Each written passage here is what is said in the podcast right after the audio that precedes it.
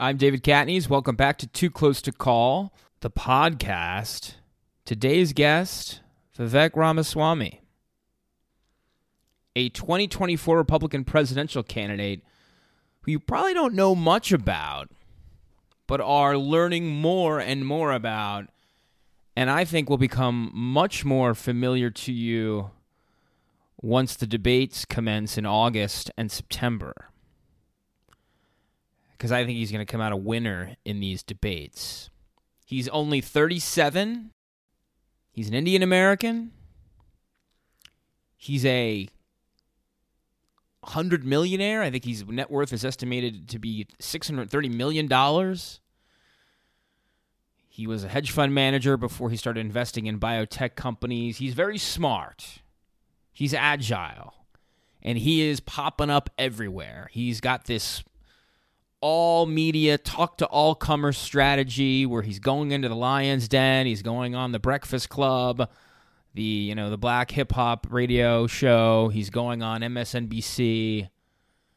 And he's coming on too close to call, which I like. I mean, this is why this is this is why candidates who put themselves out there get the benefit of the doubt with reporters. Reporters like being able to speak to candidates and Vivek is doing more media and more interviews than anybody in the 2024 field on either side, I think. Maybe RFK Jr. is doing as many.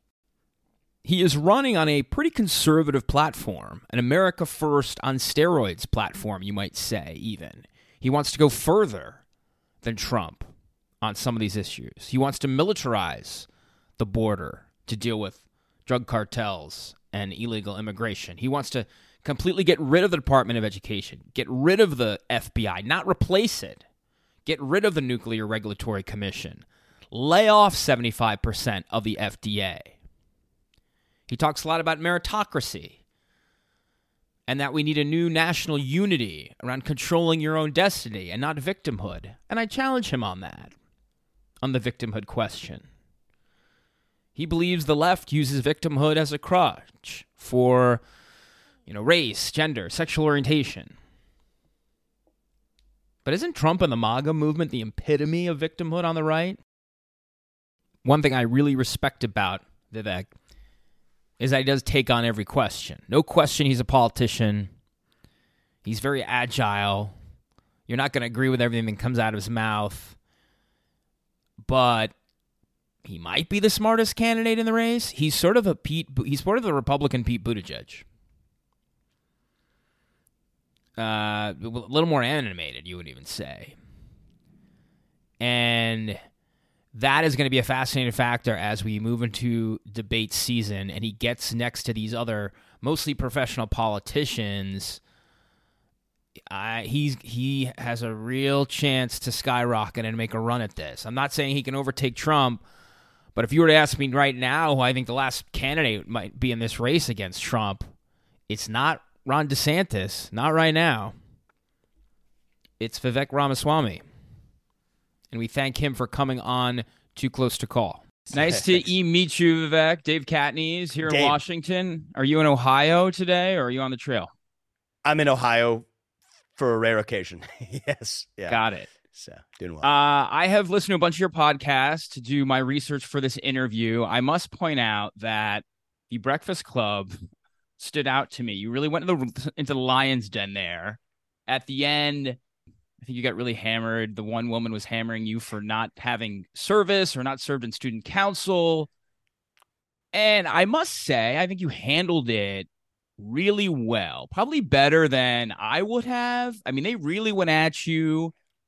I can't imagine Trump. I think Trump would have just blown up and called her nasty. I can't imagine Ron DeSantis doing it.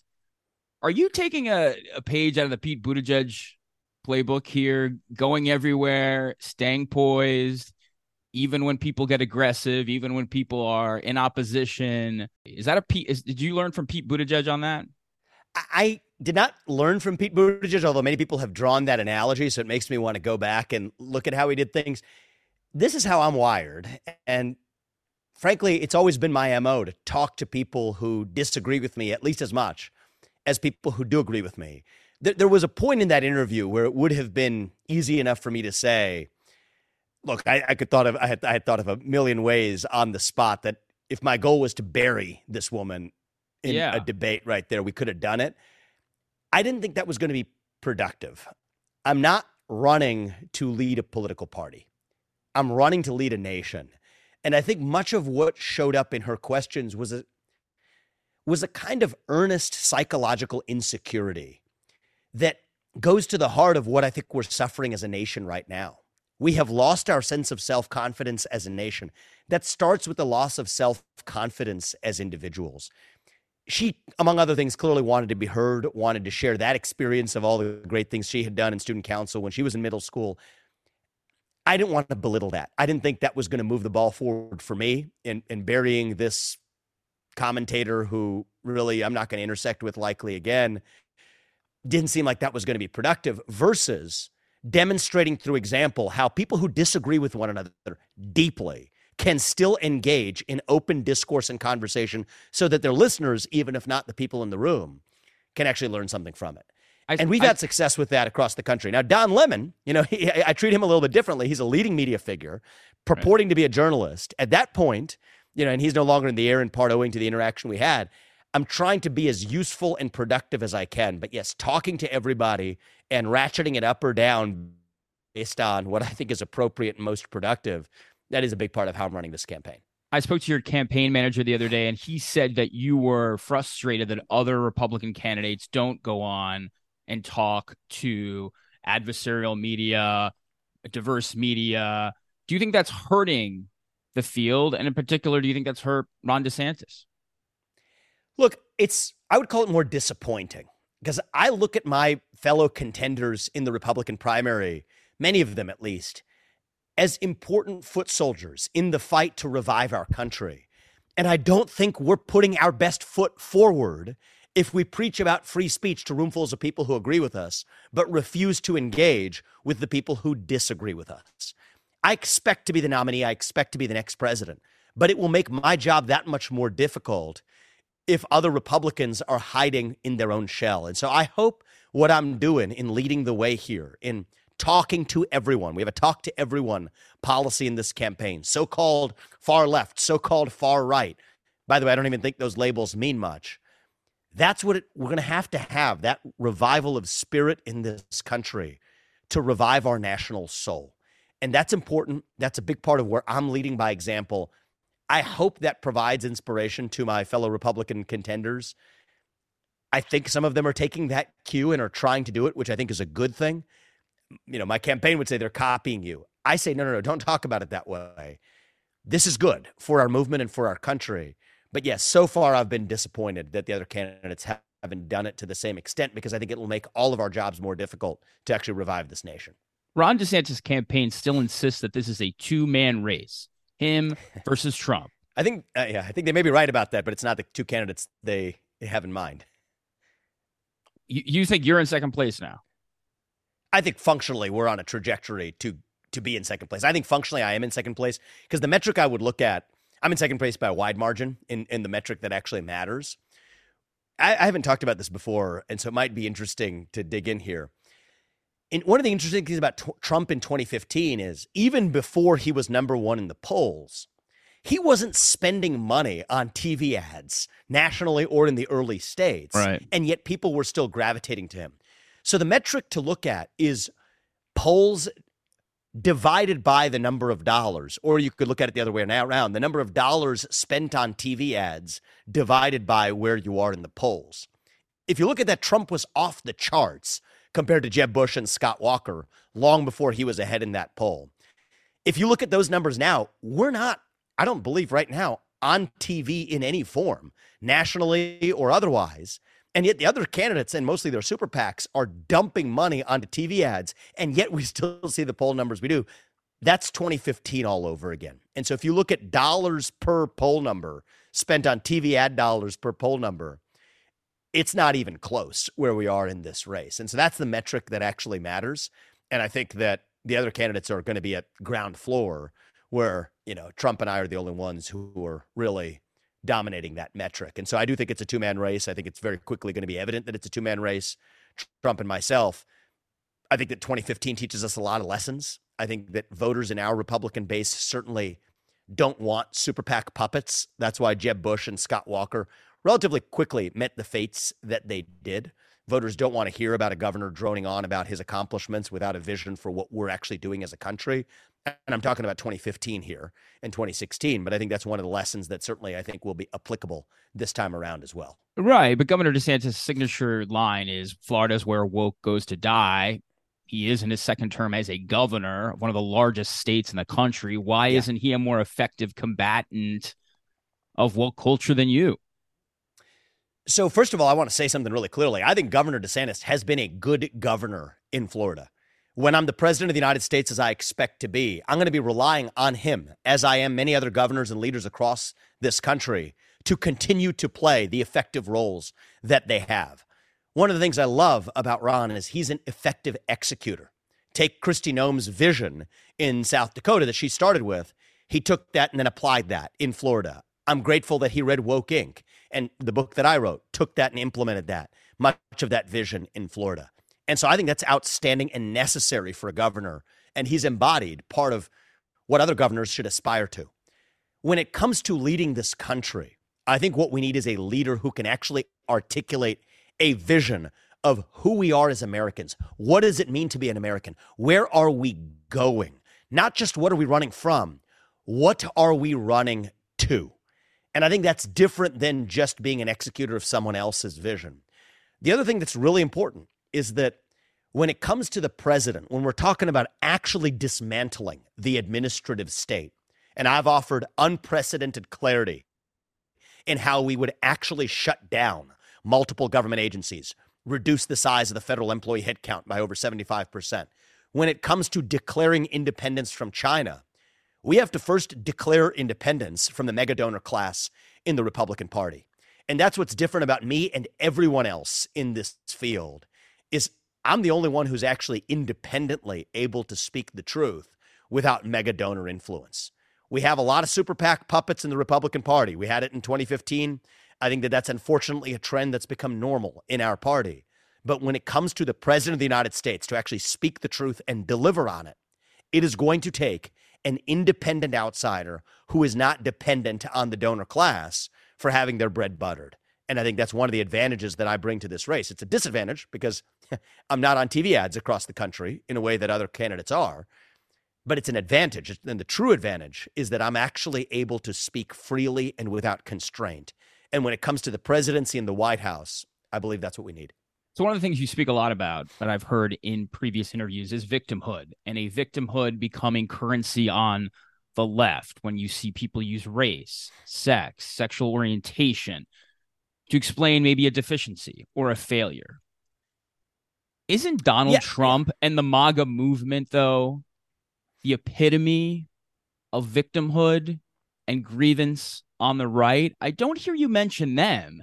Isn't the MAGA movement rooted in victimhood and grievance. So I think we need to be precise here. Uh, I would not characterize the MAGA movement as grounded in grievance. I think that there's real pride in putting America and American interests first rather than fighting foreign pointless wars somewhere else. I think that's grounded in a coherent philosophy and one that I embrace.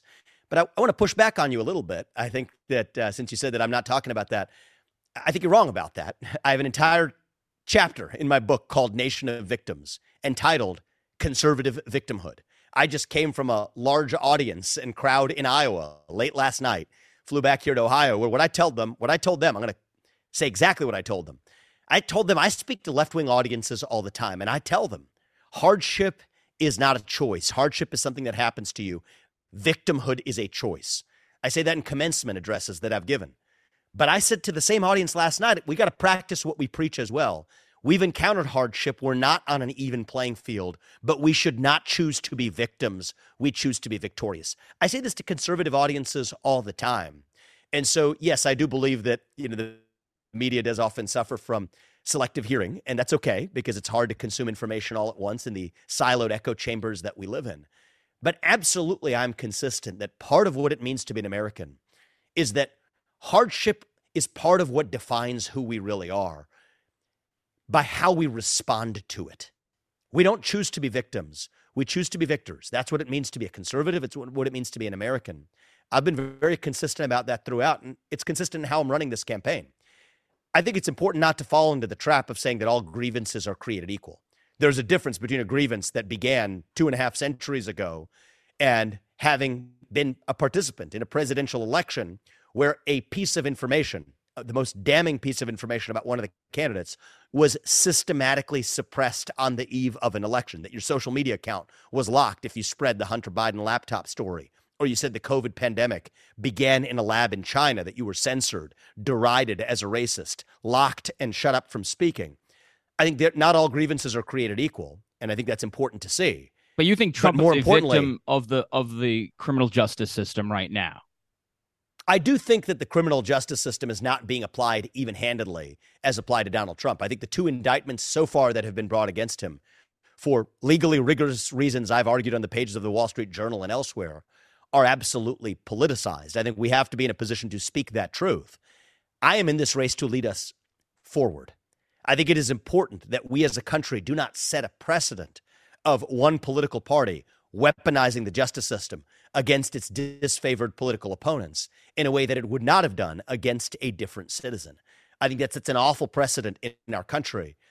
I'm in this race to stop now running from something, though. Now is our moment to start running to something, to our vision of what it means to be an American. That's what I want. I want us to move forward in a country. We cannot move forward until we have openly aired the views that have been systematically suppressed. You can't censor speech for two years and then say move forward. I think you have to give ch- people a chance to speak openly, to be heard. I think January 6th was the culmination of a year of systematic censorship in this country. And I don't want to see what happened on that day or something like it happen again. And I think our best path to do it is actually to have free, unfettered, open speech and debate in this country but that's part of the path to moving forward. And that's where I'm leading us. And I think the left wallows in victimhood narratives. I don't want to see the right emulate what the left does. I want to see us move forward as one nation. I believe I'm the best positioned candidate in this race to actually unite all Americans around a common set of ideals that I still believe unite us. That's why I'm in this race. The suspicion or knock against you is that you're a Trump surrogate and that you're in the race to siphon away votes from DeSantis, and that this will be re- you will be rewarded for this in the end with a cabinet position, you know, Trump's endorsement for another political office. Are you going to be willing to confront Donald Trump? If you believe this is a two two man race, if you have said, are you going to be willing to confront Donald Trump on a debate stage? I will confront anybody on a debate stage, from Don Lemon to Chuck Todd to Donald Trump to Ron DeSantis. It doesn't matter if I'm running to sit across the table from Xi Jinping, I will sit across the table from anybody in this country. I've already demonstrated that in this race. I have, as I said, we have a talk to everyone strategy. I do not hide from open debate. The real answer, though, is I'm not running against anybody. I know that some of the other candidates' political machines have put out this myth as they've been threatened by my rise in the polls. I've already been public that I would not accept a cabinet position. I think that I would be much more effective in the private sector. I've written, you know, I write a book about every eight months for the last several years through my thought leadership, through starting companies like Strive, which now competes against the likes of BlackRock and Vanguard.